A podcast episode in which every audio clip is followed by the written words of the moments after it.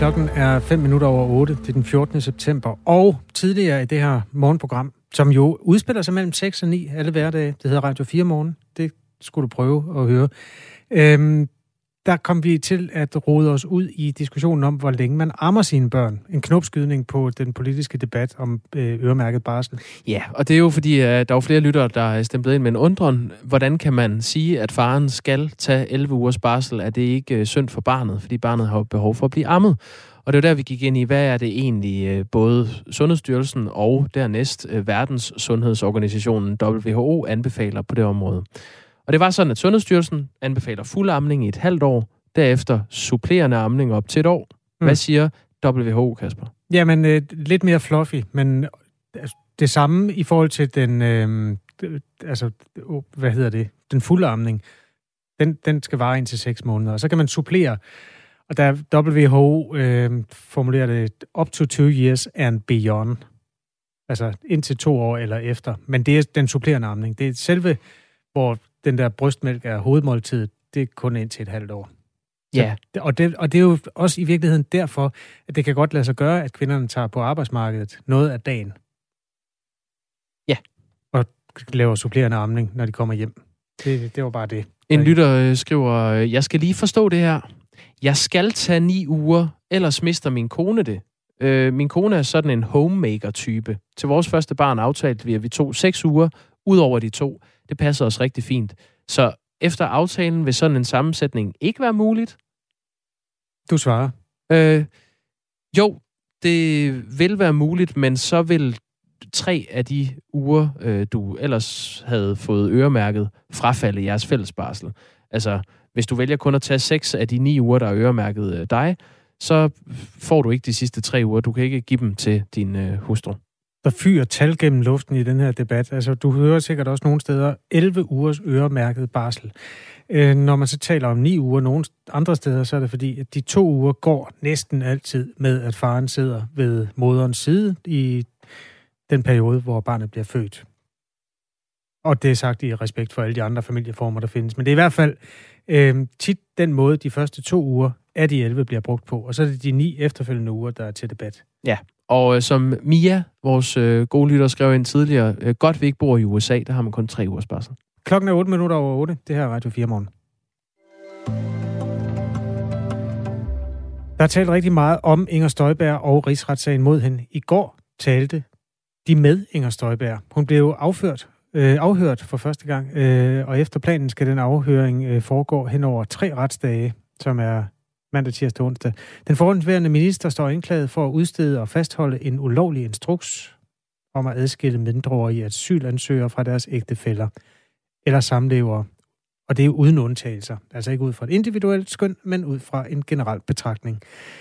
Nå, øh, den rigsretssag, den følger du for os her på Radio 4, Søren Meyer Jensen. Godmorgen. Godmorgen. Hvad kom frem i går? Jamen altså, man kan sige, hvis, jeg, hvis man skulle lave en helt klar ny nyhedsvinkel, så kom der ikke så meget frem, for vi har jo hørt Inger Støjbergs forklaring og hendes fortælling om det her forløb før. Men der er alligevel tre pointer, som stod mere klart efter i går. Den første er det her med, det her ministernotat, det bliver helt centralt i øh, Inger Støjbergs forsvar. Altså det ministernotat, som åbnede for, at der kunne være par, som ikke skulle adskilles. Øh, og så har vi øh, den anden pointe, det er den pressemeddelelse, der blev sendt ud, og som endte som en, en instruks, den så Inger Støjberg egentlig på mål for. Det var også noget, vi havde hørt om før, men i går sagde hun det med egne ord, så at sige. Og så kan man sige, at det, det tredje spor, det er noget, der måske udstiller fra anklagerens syn, synspunkt, den her rygende pistol mangler altså et eller andet, der indikerer, at Inger Støjberg har sagt til sit embedsværk, det kan godt være, at vi ikke kan adskille alle par. Det kan godt være, at det er ulovligt, men jeg vil have, at I gør det alligevel. Der er en masse indicier rundt om. Anklagerne fremlagde mail på mail med embedsmænd, der diskuterede lovligheden. Hvordan kunne vi skrue det her sammen? Men der kom altså ikke nogen rygende pistol, heller ikke igen i går, og det bliver en udfordring for anklagerne i, øh, i den her retssag, tror jeg. Hvordan forholdt Inger Støjberg sig til andre forhold, såsom et centralt notat om adskillelse af barnebrud? Jamen, det er jo det her øh, ministernotat, som hun siger er helt centralt, og det hun siger er, at du, da hun godkender det den 9. februar, dagen inden pressemeddelelsen, så er der styr på juraen, så er det ude af mine hænder. Så alt, hvad der sker efter, hun har godkendt det, ifølge Inger Støjberg selvfølgelig, det er at få det kommunikeret ud, hey, nu gør vi noget. Og så er der også en anden vigtig pointe i forhold til det her såkaldte ministernotat, det er, at Inger Støjberg for hende, der var det ren, det var en hypotetisk mulighed, at der var asylpar, som ikke kunne adskilles. Hun siger i hvert fald, at hun i den her periode, i, i starten af forløbet op til pressemeddelelsen, der var hun fuldstændig overbevist om, at man kunne adskille alle asylpar. Så det her med, at der kunne være undtagelser, det anså hun som hypotetisk. Inger Støjberg er, øhm, når man besøger hendes hjemmeside, forholdsvis øh, ovenpå. Altså hun virker ikke som en, en kvinde, der er lagt ned af det pres, der følger med at være under anklage. Hvordan er stemningen inde i retssalen, når hun taler og når hun bliver interviewet? Jamen, hvis vi, hvis vi skal tage den øh, ude fra Inger Støjberg, så, så, så virkede hun ovenpå. Hun svarede beredvilligt på spørgsmålene. Der var nogle af spørgsmålene, nogle ting, hun ikke kunne tidsfeste og stedsfeste, men det ligger jo også fem et halvt år tilbage i tiden.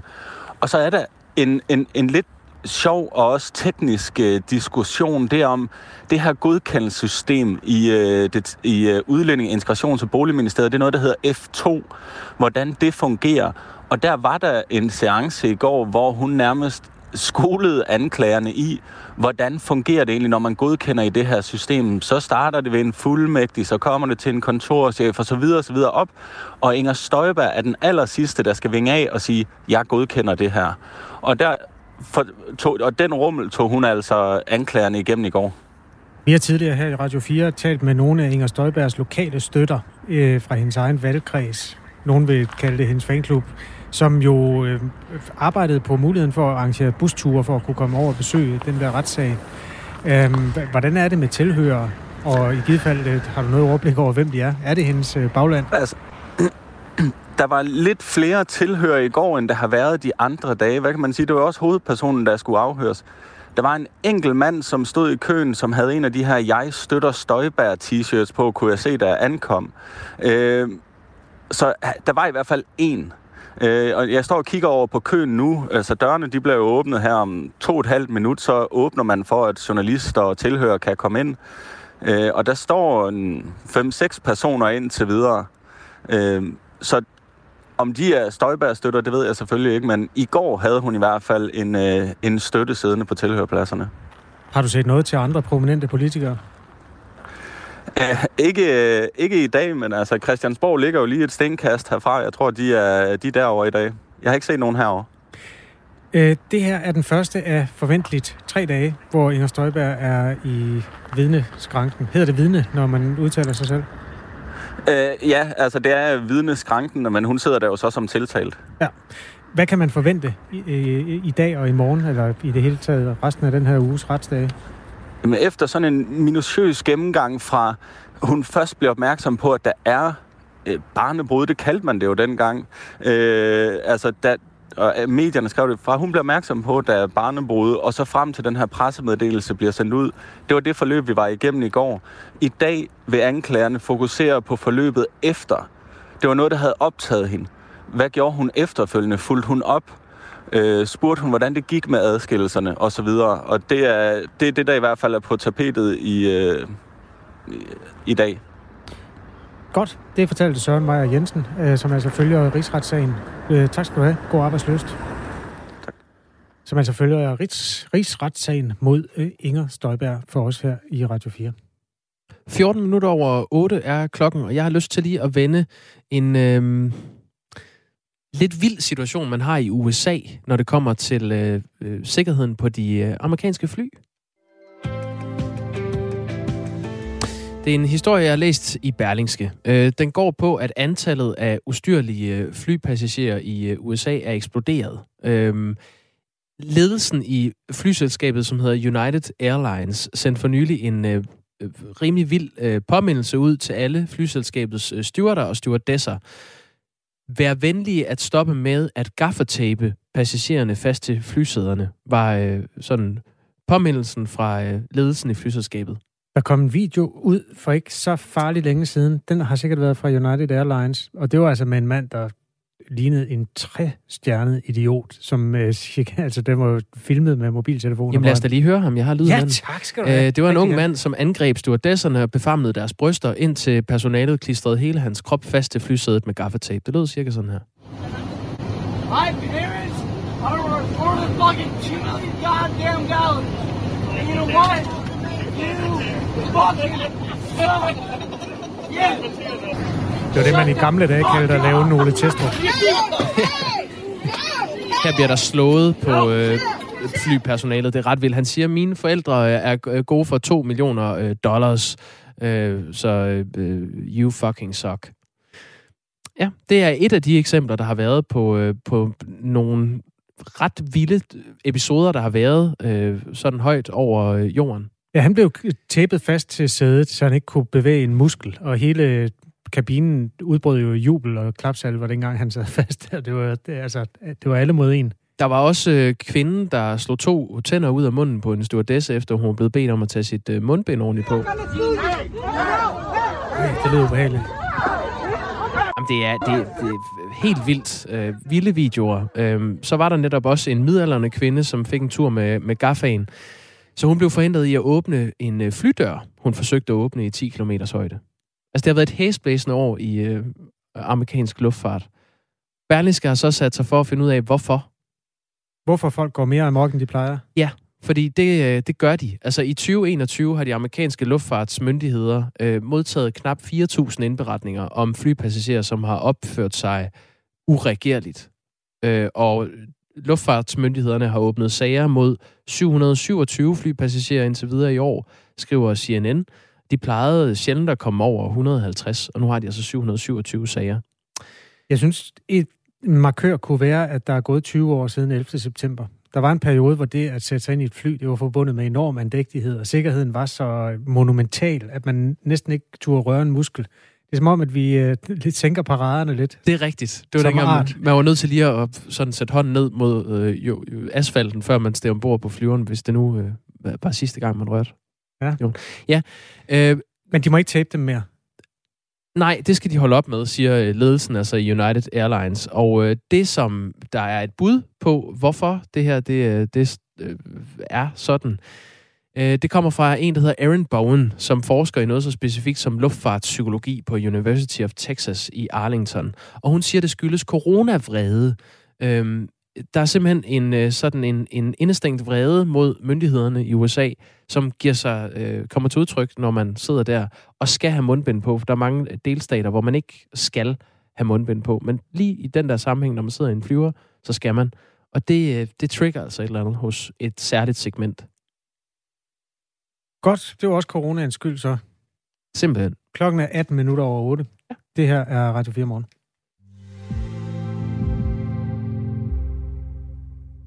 Nu vender vi øh, tilbage til øh, fagbevægelsens hovedorganisation øh, og den aftale, som øh, den hovedorganisation har lavet med Dansk Arbejdsgiverforening. Øh, Dansk, Dansk Arbejdsgiverforening repræsenterer mere end 25.000 virksomheder. Fagbevægelsens hovedorganisation repræsenterer 1,3 millioner lønmodtagere. Og det, de er blevet enige om, det er, at mor og far hver skal have 11 ugers øremærket barsel. Det forslag falder ikke i god jord hos nye borgerlige. Deres formand, Pernille Vermund, mener øh, derimod, at barsel det er noget, man fordeler i familien. Det er altså ikke noget, som hverken interesseorganisationer eller Folketinget øh, behøver at blande sig i. Eller hvad, Pernille Vermund? Er det ikke rigtigt udlagt? Det er fuldstændig korrekt. Formand i øh, Nye Borgerlige. Godmorgen. Godmorgen. Hvorfor mener du ikke, at Folketinget bør øremærke barsel til mænd? Fordi familier er forskellige, øh, og når man får børn, så er man i en sårbar, skrøbelig situation, hvor den enkelte familie kan have særlige behov, som politikerne ikke kan sidde centralt og, øh, og hvad skal man sige, og diktere, eller ikke skal sidde centralt og diktere. Det kan være familier, hvor øh, mor har, er selvstændig erhvervsdrivende, har en frisørsalon eller andet, og far han har en mulighed for at gå hjemme. Hvis ikke moren kan tage de 11 uger, så bortfalder de. Det kan også være den omvendte situation, at faren er tømrer, og moren er øh, offentligt ansat. Hvis faren han går hjemme i 11 uger, jamen, så kan han have risiko for, at hans forretning må lukke ned, øh, og derfor tager han ikke de 11 uger, og så bortfalder de også. Så der kan være masser af situationer, situationer, hvor det her ikke passer. Det kan også være, at mor eller far eller begge parter er enige om forhåbentlig, at, øh, at man skal indrette sig på en bestemt måde, og, og det, er, det må være den enkelte familie, der, øh, der afgør, hvad der er bedst for dem. I mange år har det været familien selv, øh, som har skulle fordele barslen. Også sådan, som du øh, foretrækker, det, det skal fortsætte med at være. Og ifølge de seneste tal fra Danmarks Statistik, så tager mændene i gennemsnit 34 dages barsel. Det betyder blandt andet, at kvinder i øh, længere tid end mændene står uden for arbejdsmarkedet.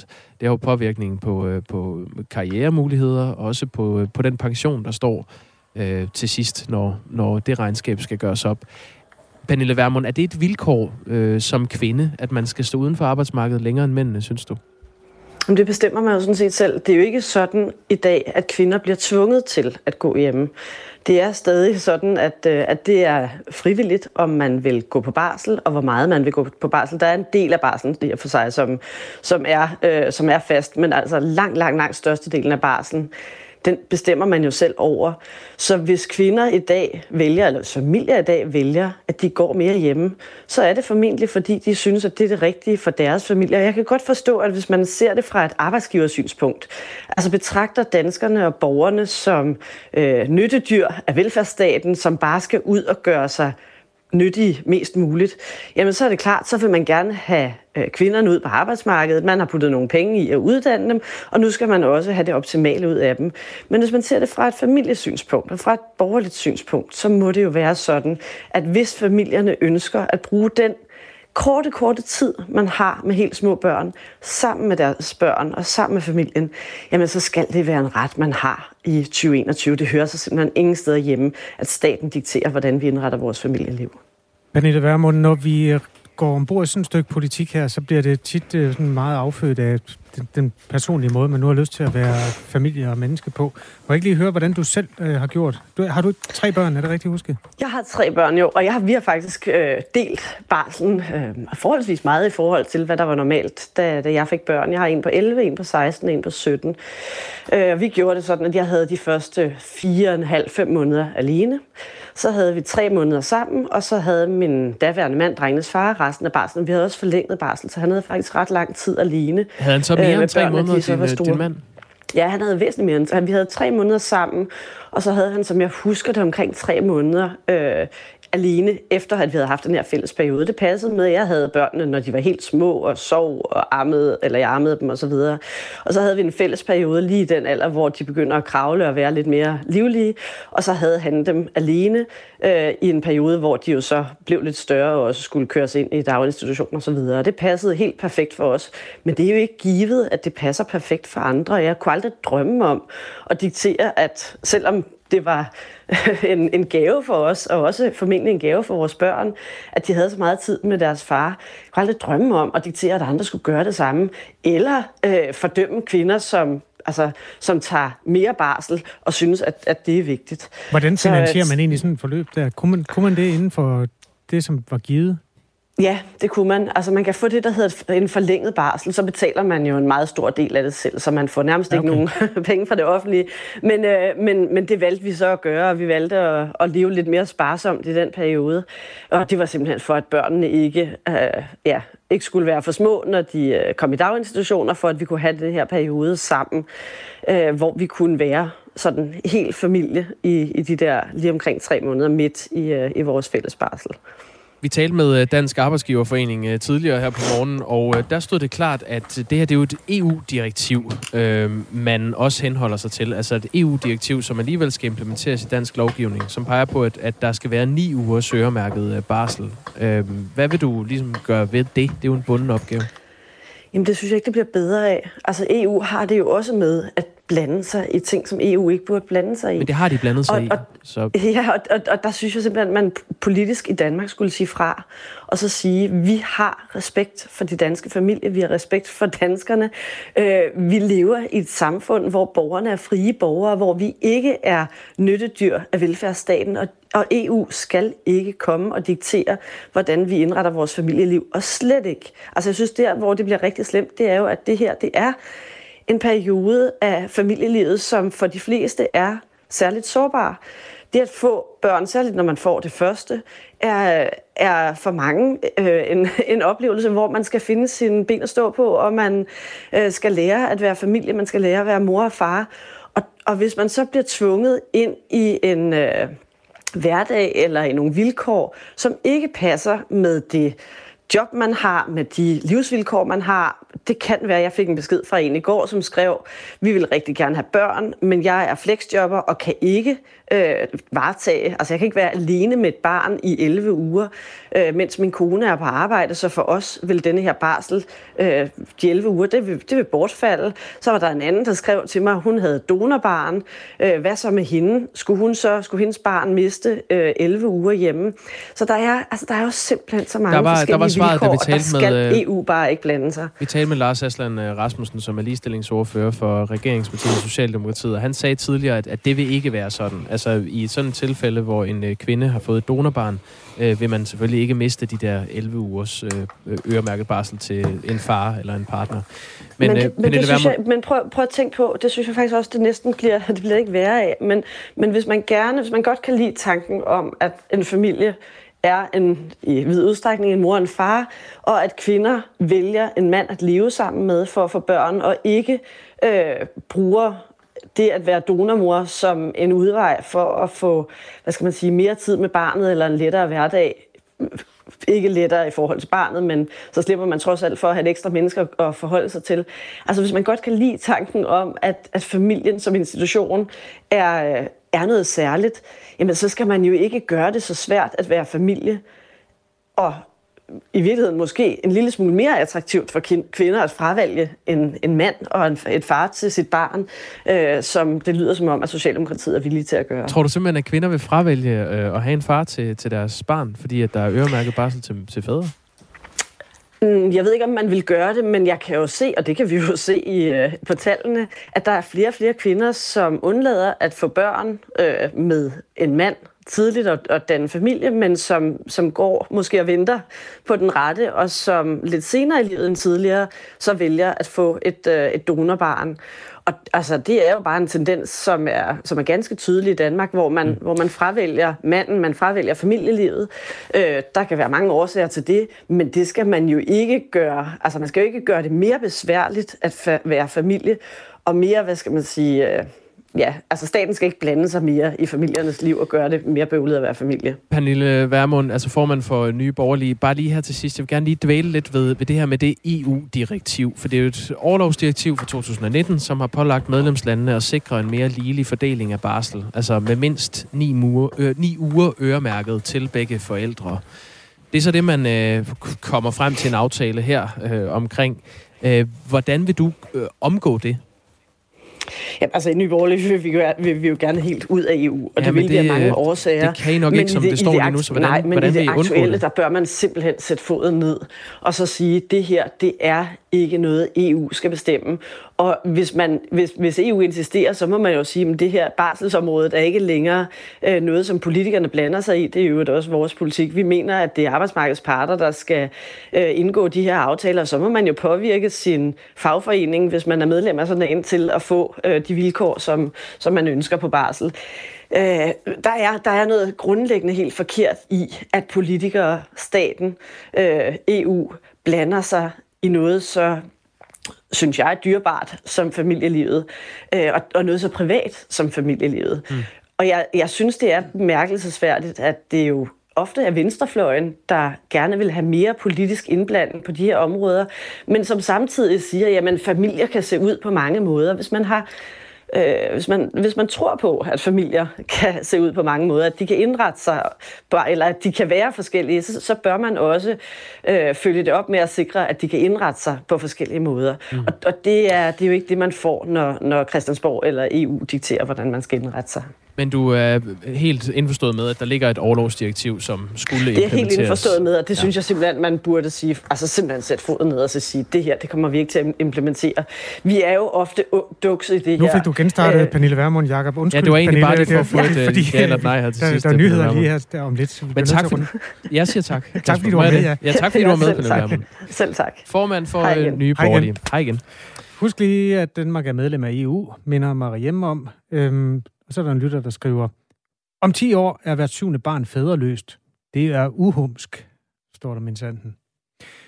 Det her er Radio 4 morgen, og vi belyser øh, efter bedste evne øh, fremtiden og fortiden og nutiden øh, med den helt store lommelygte. Lige nu er klokken halv ni.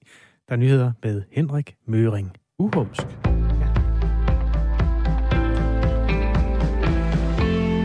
Det vil gavne hele familien, hvis kommende forældre får ret til lige meget barsel, det siger kønsforsker og professor ved Aalborg Universitet, Annette Borghorst til TV2. Det er godt for barnet, det er godt for faren, det er godt for moren med øremærkning.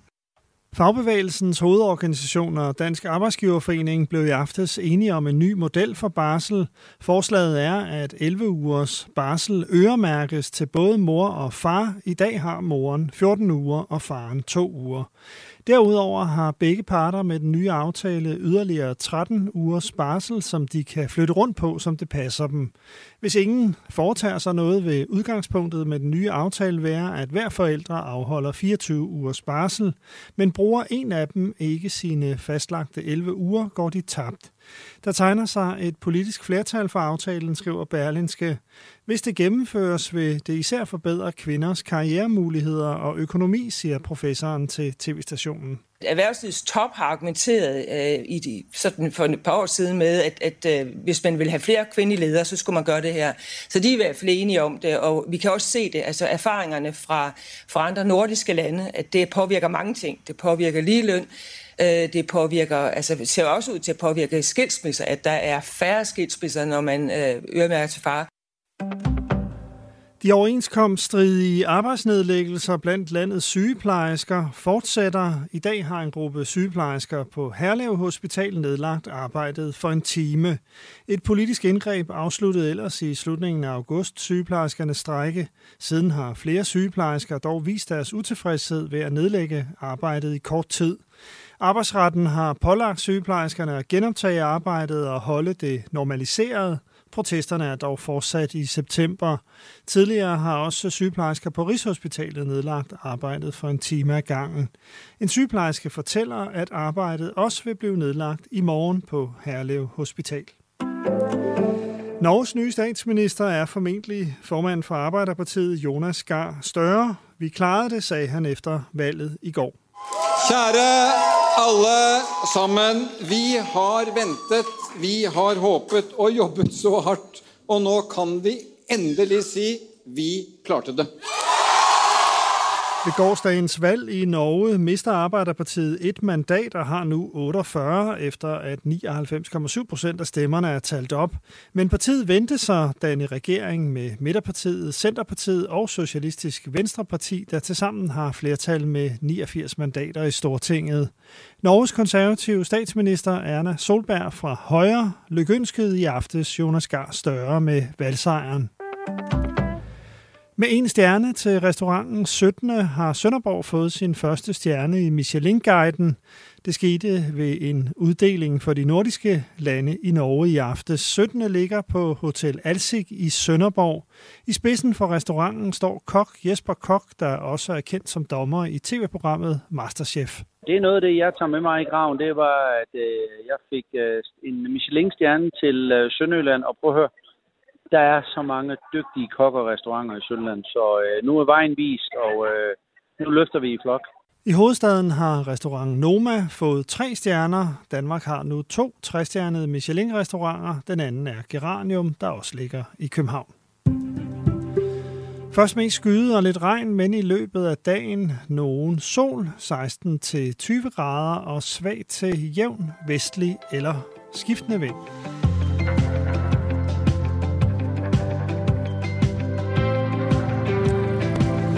Der er, bliver sagt hyrå i Arbejderpartiet, men ved du, hvem der ikke siger hyrå? Nej. Kjell Ingolf Ropstad, som er leder af Kristelig Folkeparti i Norge. Det er gået værre end nogensinde før. Siger han by? Ja, det tror jeg, han gør. Øh, fordi der mangler 0,2 procent i at ramme de magiske fire. Nej. Så er der så et valgsystem i Norge, som jeg simpelthen ikke forstår. Men man får tre øh, stykker valgt ind alligevel, åbenbart, selvom det er under spærregrænsen. Ja, det er fordi, det ikke er spærregrænsen i den danske forstand. Altså, man kan sådan set godt komme ind, men man får nogle ekstra mandater, hvis man får over 4 procent af stemmerne. Under alle omstændigheder, så går partiet fra 8 mandater til 3 mandater. Og det er jo altså bare Det var ikke mange. Nej, jeg synes jo ellers, øh, man forbinder Norge med sådan en, en vis øh, kristelighed, men øh, sådan rent politisk, der er den på vej ud. Det må være historien. Er, er Norge i din optik mere kristent end øh, Danmark? Men jeg ved det simpelthen ikke, men jeg synes bare, at der er nogle steder, hvor den der norske, og nu siger jeg ordet i den mindst krigeriske forstand, den norske nationalisme er bygget op omkring, altså den norske nationalfølelse, rummer sådan for mig meget mere øh, sådan gammeldags, folkedansende, kristelig øh, Nationaldragt, ja, alt det der. Og det, det kan godt være, at man bare skal gøre op med det, fordi altså, Norge er alt muligt andet end det. Har du set den serie, der hedder Exit? Ja.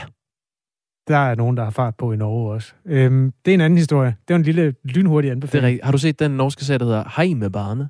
Nej, der har jeg det. Den øh, handler om en øh, kvindelig træner, som øh, får øh, succes-kometkarriere i øh, herrefodbold. Godt. To hurtige anbefalinger. Heimebarne og Exit. Ja. Ja. Exit ligger hos DR. Hvor ligger Heimebarne? Øh, den har også været på DR i hvert fald. Prøv det. Hjemmebane. Klokken er 8.36. Du lytter til Radio 4 morgen. Nu tilbage til dansk politik. I morgen skal der igen forhandles om, hvordan landbruget kan bidrage til at mindske CO2-udslippet. Det er den grønne omstilling, og vi fokuserer i dag på det, der hedder lavbundsjord. Lavbundsjord er en jord, der tidligere har været dækket af vand, mose, hvor der er en masse sådan planterester i jorden. Og hvis planteresterne får lov at blive der, så bliver CO2'en også i jorden. Øh, hvorimod, hvis man opdyrker øh, den her jord, så bliver CO2'en frigivet til atmosfæren, og det er jo det, man meget gerne vil undgå, når man skal mindske det danske CO2-aftryk. Tidligere på morgenen fik vi malet nogle af de videnskabelige billeder op her af Jørgen E. Olesen, der er professor ved Institut for Agroøkologi på Aarhus Universitet. Han er ekspert i landbrugets klimaaftryk. Når det her øh, skal, skal tages ud, så skal det gøres jo ved, at øh, man sætter, øh, sætter tingene under vand. Så kan man ikke dyrke det mere.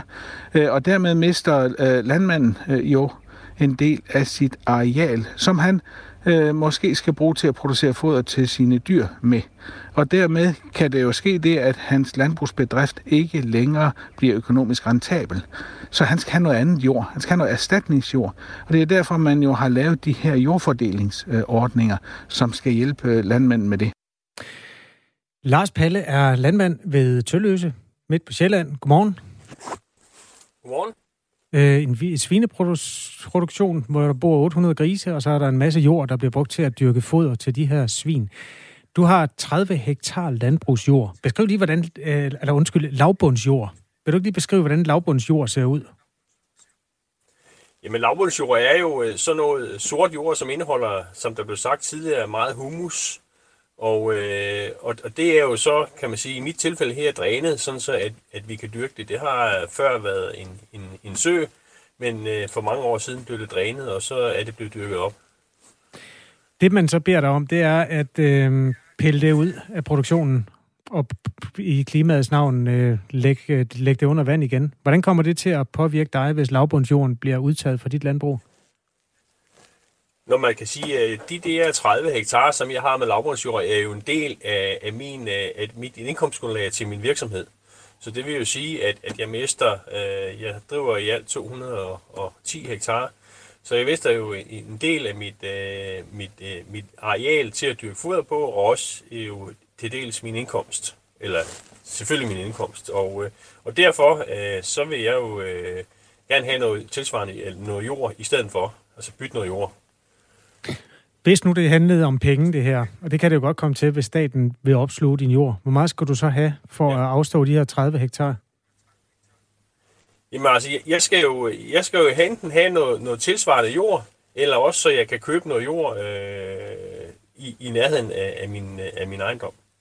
Og der er der blevet tidligere blevet snakket om det her jordfordelingspuljer, hvor der er noget i det. Men, men, men, øh, men, men prisen på jord øh, i området her ligger jo på omkring 150.000 per hektar.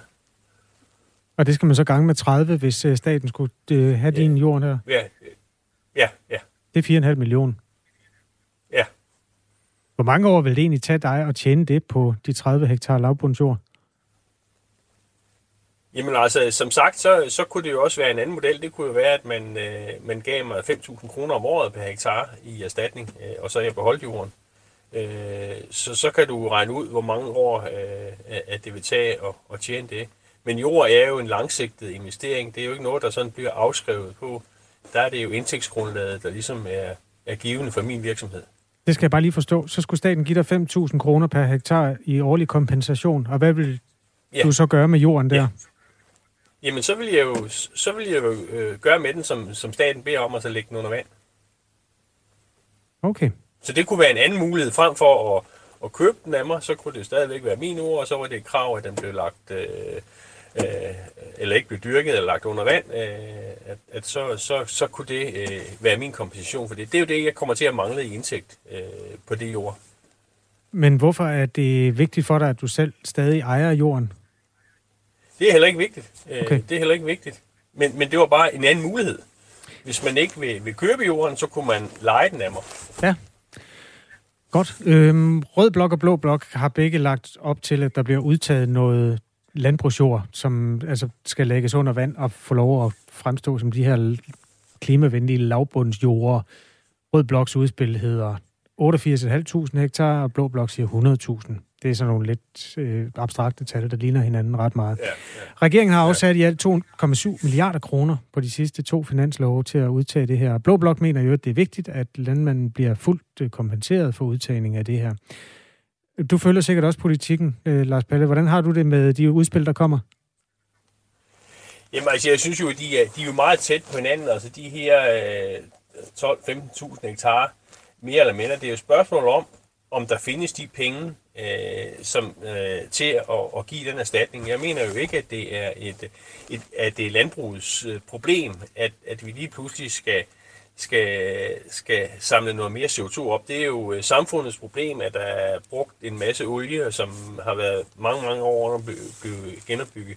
Så, så staten eller samfundet må være med til at, at betale for det her også. Jeg er selvfølgelig villig til at lægge min jord til, øh, til det her, men, men jeg har jo ikke i min bedrift, at, at det er nødvendigt, at der er en indkomst til virksomheden, øh, så jeg kan overleve.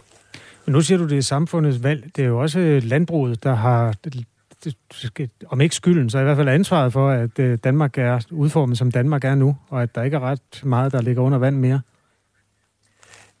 Det, det har du ret i, men det, der var jo på et tidspunkt, hvor at der manglede fødevare, og hvor at, at alt blev dyrket op, øh, og, øh, og, og der, var, der, var det jo en, der var det jo en del af, af landbrugs, det var det en del af en landbrugsproduktion i Danmark. Ikke? Der er jo en masse, der blev inddæmmet også øh, ude ved havet, og, og som sagt her er der noget, der blev drænet væk, så, så, så, så, så vandholdige jord kunne, kunne dyrkes. Så det var jo, det var jo et, et krav dengang, der manglede fødevare.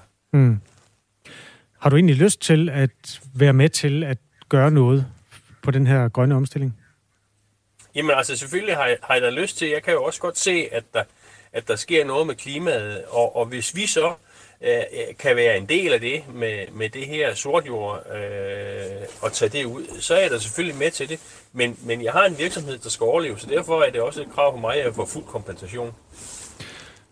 Der er mange, der skyder øh, hårdt efter lige præcis det, du laver. Svineproduktion med 800 søer, hvor al landbrugsjorden ja. bliver brugt på at dyrke foder til dem det er jo ikke den mest klimavenlige måde at, at lave mennesker på.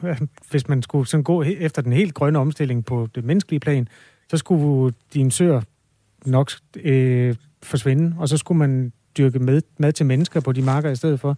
Hvil, hvil, hvilke tanker gør du der om de, de, lad os sige, de store linjer, som der bliver, skal tegnes fremover i forhold til klimaet? Nå, man kan sige, der er jo en, en, øh, en befolknings Nu forsvandt Lars Palle simpelthen enormt Nej, han er i baggrunden. Jeg tror, uh, Lars Palle, hvis du kan høre, hvad vi siger, så tror jeg lige, du skal have dit uh, headset lidt tættere på munden. Jamen, jeg, jeg har ikke gjort noget. Uh, har... kan, kan I stadigvæk ikke høre, hvad jeg siger? Ja, du er lidt langt væk, godt nok. Jeg ved ikke, om du har et headset i, men så prøv at tage det af og snakke i telefonen. Hvad, nu? Ja, nu er det perfekt. Nu? nu er du tilbage. Ja, okay, okay. Hvilke tanker gør du der om landbrug og øh, klima sådan på den lange bane? Kunne du tænke dig at afvikle dit svinebedrift, hvis det viste sig, at det faktisk var det, der var brug for? Altså, det er jo igen, det er jo, det er jo en del af min indkomst, det er en del af min, uh, min virksomhed, og, og, og, og de penge, som, uh, eller den måde, som jeg tjener penge på uh, til mig selv, og til de her uh, 6-7 ansatte, vi har på bedriften, som jo selvfølgelig så vil forsvinde. Mm. Så man kan sige, et eller andet sted, så koster så koster det, at øh, alting skal være grønt, det kommer til at koste noget. Og, øh, og, og det må samfundet være med til at betale, hvis det er det, man ønsker. Øh, og så kan man sige, jamen vi, jeg ved jo godt, at vi producerer en masse øh, grise her i Danmark, som, som bliver eksporteret. Og, og der, der mener jeg jo, at, at de her CO2-kvoter, de må jo følge med, med, med den del, hvor, hvor det bliver spist henne, sådan så at det ikke belaster Danmark, at vi producerer det. For ellers så bliver de bare produceret et andet sted. Lars Palle, øhm, det var fint, du ville være med i Radio 4 morgen. Tak skal du have. Selv tak. Landmand ved Tølløse, altså med en svineproduktion på 800 søer og en masse jord til at dyrke foder til dem. Vi øh, kigger nærmere på landbrugsforhandlingerne øh, i morgen også, fordi det er work in progress, øh, der skal forhandles i morgen, og det kan også være, at der kommer input i øvrigt, hvis du lytter med på det her og synes, at øh, der er visse aspekter i landbrugsaftalen, der er interessante. Skriv til os på 1424. Ja, øh, forhandlingerne står faktisk på øh, både i aften og sandsynligvis også i morgen. Okay. Øh, 14 minutter i øh, 9 er klokken blevet, og så vidt jeg er orienteret, så vil du nu øh, quizze mig. Skal vi tage fødselsdagskvisten nu? Ik- skal vi ikke? Jo. Jeg sætter lige en jingle på. To sekunder. Ja, tak. Velkommen til fødselsdagskvisten. Tak. En legendarisk sangerinde har fødselsdag i dag. En af grundene til, at hun er legendarisk, er, at hun ikke lever mere. Åh, oh, Amy Winehouse. Det var allerede en rigtig. Var det et spørgsmål? Ja, Nå, det er musikquizzen. det er Klub 27-quizzen. Åh, oh, den er jeg glad for. Jeg har i anledning af Amy Winehouses fødselsdag, jeg ved ikke, hvor gammel hun ville være blevet, fordi hun er bare 27 for evigt. Mm. Øhm, Klub 27 er jo en eksklusiv forsamling af kunstnere, der kun blev 27 år. Nogle blev kendt for deres stemme, andre for deres instrument. Hvem er det her? Jimi Hendrix. Det er rigtigt. Left-handed guitarist. Fantastisk. Du er meget skarp på Klub 27. Jeg skal sige til nye lyttere, som ikke har siddet og lyttet 24 timer i træk, at i går, der øh, var Jakob Grosen udsat for en quiz, der handlede om månen, og det Det gik behøver vi ikke snakke mere om. så dårligt. Så jeg har bjerget er kommet til Mohammed i dag, for lige Det at... er meget venligt. Nu skal du høre et sjovt interview med en anden fra Klub 27. Det er et muntert øjeblik med en rigtig munter fyr. know, we're not as popular as everyone thinks, or we're not as rich as everyone thinks. You know, it's just, it's just. We've always had a good sense of humor. I don't think that's very, been translated very well. You know, but we'd rather laugh about it. Ha ha ha. Hvem er den sjove mand? t- vi, øh, jeg tror, det er Kurt Cobain. Ja. Fra Nirvana. Et band, der er blevet misforstået. Øh, som i virkeligheden åbenbart var et rigtig sjovt Ja, band. de er faktisk sådan lidt tilhøragtige. Og det, øh, nå, okay. Klub 27 øh, er altså kunstnere, der blev 27 år. Og Klub 27 fik sit første sydkoreanske medlem for små fire år siden.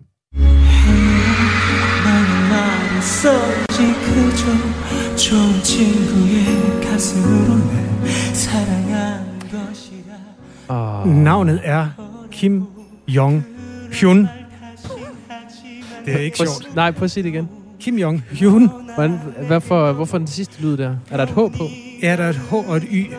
Hyun? Altså, fyren hed stort set Kim Jong-un, men der var bare lige indsat noget H-Y. Jeg Nå. gætter på, når man er sydkoreaner, så er det ikke super fedt at hedde Kim Jong-un. Nej, så er det måske meget heldigt, det var et Hyun. Nå, hvor mange albums udgav han? Øh, fire. Du må godt gætte igen, hvis du vil. Ja, det vil jeg også gerne. Øh, 12. Det er rigtigt! Nej, det er løgn. Det er rigtigt! Nej, hvad har jeg vundet? hvor- Jamen, du har ikke vundet noget nu, fordi quizzen er jo stadig i gang. Nå, det er så- super, super flot, det der. sindssygt. Øhm, Sikke en uh, on-day, jeg har mig. ja, det går rigtig godt. Øh, det her det er egentlig ikke et spørgsmål. Det er bare, vi skal bare lige høre hendes stemme. ikke? Good enough for me and my Bobby Janis Joplin er også med Ja. i Klub 27, og Jim Morrison er også med i Klub 27, og Brian Jones øh, er også med i Klub 27. Mm. Det spændende spørgsmål, som afslutter fødselsdagskvisten i dag, det er, hvem er den ældste i Klub 27? Det er jo lidt et vågestykke, og fordi man risikerer at blive 28, og så kan man ikke være med. I, så derfor, hvem var tættest på at blive 28 af alle de her berømtheder, vi har været omkring nu? Det er et fedt spørgsmål. Tak skal du have. Øhm, det var øh, Jimi Hendrix. Ej, Amy. Det var Amy. Hun nåede det alligevel. Ja, altså hun nåede Næsten. med i klubben. Hun blev tre, øh, nej, 27 år og 312 dage. En, jeg ikke forstår, øh, ikke kom med i Klub 27, og jeg er da glad for, at han stadig lever, men det er Pete Doherty. Øh, ved du, om han er? Nej, ikke En ordentligt. øh, meget vildt levende øh, rockmusiker, som slog igennem med The Libertines i, øh, i nullerne. Sådan rigtig punkagtig. Han har været på heroin og fuldstændig væk øh, til alle koncerter lige siden. Jamen, jeg tror godt, du kan lave en liste over nogle musikere, der har gjort nogle virkelig behjertede forsøg på at komme ind i Klub 27, men som der på en eller anden uheldig måde øh, er her endnu. Ære være deres allesammens minde. God quiz, Kasper. Tak skal du have, og tillykke med 4 ud af 5. Nej, du ramte den jo sådan set. Jeg synes, jeg fik øh, Kim Jong-un med de 12 plader. Ja. Og øhm, til alle, der ikke øh, hører K-pop til hverdag, be- besøg lige Kim Jong-hyun på hans øh, mange platforme. Ja, han har sunget i et band, det kan jeg måske lige reklamere for, øhm, der hed... Nå, det er blevet væk. Det er lige meget. Nirvana. det, kunne, det kunne da godt være. Det er godt. Tak. Selv tak. Klokken er 10 minutter i 9. Vi har beskæftiget os med den øh, barselsaftale, som øh, bar, øh, Fagbevægelsens hovedorganisation og Dansk Arbejdsgiverforening har lavet med hinanden i går. Det er en aftale, der øremærker 11 ugers barsel til både mor og til far. Øh, den aftale kalder lederne uambitiøs, og så hellere, at far og mor hver havde 16 ugers øremærket barsel, udover de to uger, som i øjeblikket er, øh, er reserveret. Lederne er interesseorganisation, øh, altså fagforbund og A-kasse for virksomhedsledere, og selvom de anerkender forslaget, så mener de ikke, at det er ambitiøst nok. Bodil øh, Nordestgaard Ismiris er administrerende direktør for lederne. Øh, godmorgen. Godmorgen. Hvor i ligger det uambitiøse i den her aftale? Jamen altså, det er jo meget vel en historisk ting, øh, at de to parter går ud med et fælles udspil, men kigger vi på selve indholdet, så er der jo ikke øh, så meget historisk svung over det. Det er, hvad det er. Det er en minimumsimplementering af et direktiv, vi alligevel skal implementere. Så deri ligger det uambitiøse. Hvorfor så I gerne, at det var mere, der var øremærket? Fordi, jamen altså, hvis vi virkelig øh, vil arbejde for verdensmål nummer 5, ligestilling mellem kønnene, så har vi jo lige nu en helt unik mulighed for at gøre en forskel, for reelt at give mændene langt bedre vilkår for at være sammen med deres børn. Og så tænker jeg også, at det er på tide, at vi begynder at lytte lidt til de data, fakta og forskning, som der rent faktisk ligger. Øh, og vi ved i dag, at den her skæve fordeling af barsel lægger en betydelig dæmper på kvinders karriere og løn. Og det betyder rent faktisk, at der er rigtig mange, der efterfølgende går ned i arbejdstid, tager også langt højere andel af børnenes sygedage end mændene. Og det betyder ikke mindst, at kvinder i mindre grad aspirerer til lederstillinger. Og det er faktisk en del af forklaringen på, at kvinder udgør under en fjerdedel af alle ledere i Danmark og under en femtedel af alle ledere i den private sektor. Og det er vi nødt til at gøre noget ved. Hvor, hvor øh, dokumenteret er det, at det er en del af forklaringen på, at der ikke er flere kvindelige ledere? Det er, det er meget vel dokumenteret, at øhm, mænd og kvinders, kan man sige, karriere og løn, de følges pænt ad indtil det tidspunkt, hvor de sætter et barn i verden. Så fortsætter, kan man sige, mandens karriere og løn typisk med at udvikle sig meget positivt, men der opstår et, et større gap i forhold til kvinden. Og det betyder faktisk, at, øhm, at vi lever i et samfund, hvor det bedste karriereråd, man kan give til en kvinde, det er faktisk aldrig at undervurdere de økonomiske omkostninger, der er forbundet med et moderskab. Og det synes vi jo sådan set, at, at vi skal have gjort op med. Og der er, kan man sige, mindste fællesnævner ikke godt nok. EU, øh, som du nævnte før, det her overlovsdirektiv øh, fra EU, det er fra 2019, og det er øh, Mm. pålagt medlemslandene at sikre en mere ligelig fordeling af barslen med mindst ni uger øremærket til begge forældre. Øh, nu har man så forhandlet i, mellem øh, fagbevægelsens øh, hovedorganisation og Dansk Arbejdsgiverforening, og der har man forhandlet den her aftale på plads om at sikre 11 ugers øremærket barsel til begge forældre. Det er bare lige for at skære det hele ud i pap. Resten, Mhm. mm-hmm. det vil sige 26 uger, kan godt overføres mellem parterne, men de tildeles i udgangspunktet med lige mange uger til hver. Mm. Øh, vi talte tidligere på morgen med Pernille Vermund, som er formand for Nye Borgerlige, og øh, hun talte for familiernes ret til selv at bestemme fordelingen af barslen. Hun sagde sådan her. Hvis familierne ønsker at bruge den korte, korte tid, man har med helt små børn, sammen med deres børn og sammen med familien, jamen så skal det være en ret, man har i 2021. Det hører sig simpelthen ingen steder hjemme, at staten dikterer, hvordan vi indretter vores familieliv.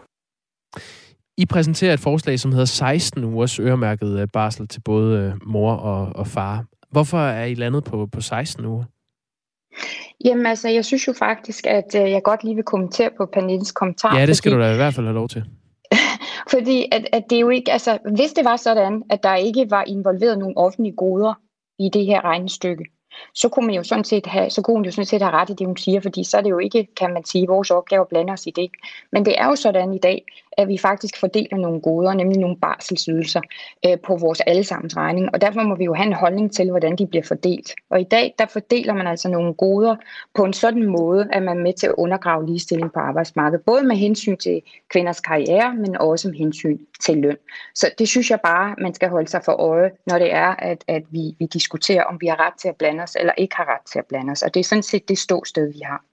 Vi har morgenen igennem er fået... vi øh? Ja, ja det, det vil jeg gerne spørge dig om lige Ja. om lidt, uh, Bodil uh, Nordeskov Ismeris. Ja, nu tager jeg lige en Mhm. sms, fordi den er repræsentativ for mange sms'er, vi har fået her til morgen, når vi har talt om det her. Den kommer fra Ina, som lytter med fra Valby Mm. og skriver, uh, se nu at komme ind i kampen angående barsel. Ligeløn og karriere. Min bare røv. En mor har bare at blive hjemme og passe børn, mens far er på job. Det er alle parter bedst af, især barnet. Ellers skal man ikke have børn. Hvad, hvad har du at sige til sådan et synspunkt? Jamen altså, det, det har man jo ret til at have den holdning, men jeg vil jo bare sige, at jeg hører jo rigtig meget det andet.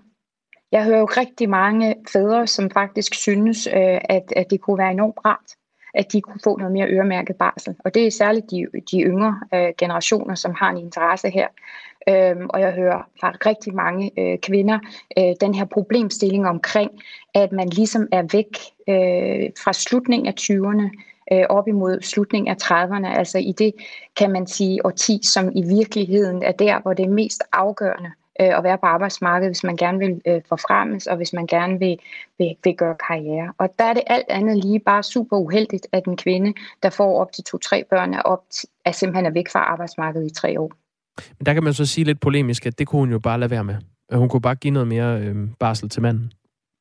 Ja, men, men i dag der er det jo også sådan, at, at vi ved, at mænd rent faktisk nogle steder har problemer med, og ligesom kan man sige, få lov til at tage den her barsel. Altså få lov af, fordi- af sin øh, arbejdsgiver. Ja, altså at man, man kan have nogle problemer med, ligesom fordi der er en anden arbejdskultur. Det er jo ikke, for, det er ikke lovgivningsmæssigt, at jeg, jeg tænker på, at der er nogle arbejdsgiver, som ikke kan finde ud af at, at følge det. Det er jo mere hele den her kultur omkring, hvor legitimt er det, at man som far beder om øh, at tage den her øh, ekstra barsel, som der er mulighed for. Og det er jo nogle af de ting, som vi skal have gjort legitimt, øh, øh, at det er det. Og det, det kan man gøre ved at bruge sådan et redskab som at øremærke barsel. Sådan en, en kultur, øh, er det ikke også en, en lederopgave at gøre op med det? Nu spørger jeg, fordi du er administrerende direktør for lederne. Jo, bestemt. Bestemt. Øhm, og, og, og derfor så handler det jo selvfølgelig også om at få skabt rum og plads øh, på de forskellige arbejdspladser og udøve god ledelse i den forbindelse. Bestemt. Bodil øh, Nordeskov Ismeris, altså administrerende direktør for øh, lederne. Tak fordi du vil være med her. Selv tak. Du Så- lytter, ja. Hvad lytter vi til? øh, jamen, vi lytter til Radio 4 morgen. Arbejde, arbejde, arbejde, gå fri mig vel, skriver Lars Madsen. Øhm, er det ikke diskrimination mod en traditionel familiestruktur? Hvorfor skal par stilles værre, hvis kvinden ønsker at tage hele barselen, spørger Ravner. Ja, den, ved du hvad, den, den kommer vi til at gå videre med, den her. Øh, der er mange lyttere, der har indsparket både sådan interessante ting og kontroversielle ting. Der er en, der mener, at hvert syvende barn er fædreløst om 10 år, og at det er uhumsk. Den skal vi måske også forsøge at få uddybet den vinkel, både hvordan og hvorfor. Øhm, jeg har fundet ud af i øvrigt, nu skifter jeg, nu slut nok om det. Okay, prøv at vente. Ja. Jeg har fundet ud af, hvad øh, orkestret som Kim Jong-hyun, øh, den nu afdøde øh, koreanske, sydkoreanske sanger, øh, han sang i ja. på sine 12 albums. Det hed Shiny. Og det kørte over ni år meget succesfuldt.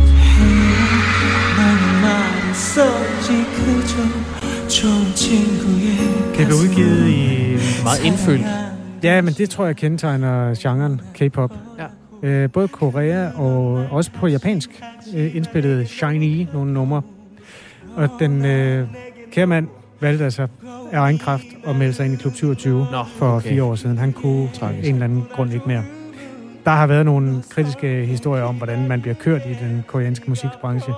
Her var i hvert fald historien om, at han, han havde det ikke nemt. Det, han er ikke den eneste, øh, er jo også en del af den historie. Der er flere artister fra øh, K-pop-verdenen, der har valgt at tage den udgang. Det er jo trist. Egentlig. Men, Men øh, øh, Shiny, der kan man finde ham. Ja, eller bare søg på Kim Jong-hyun. Det er dog vigtigt at huske H-Y før un. Altså Kim Jong H-Y-U-N. Kim Jong Hyun. Det er dejligt. Jamen, øhm, tak for øh, indsigten i det, Kasper. Tak Det er Klub til- 27-quizzen. Ja, og det er tirsdag, og det betyder, at der er Mintanten Ring til Radio 4, lige efter nyhederne, som Henrik Møring leverer. Det er der nemlig. Ida Sofie Sellerup står klar. Tak for alle øh, sms'er her til morgen. Og have en god dag klokken er 9.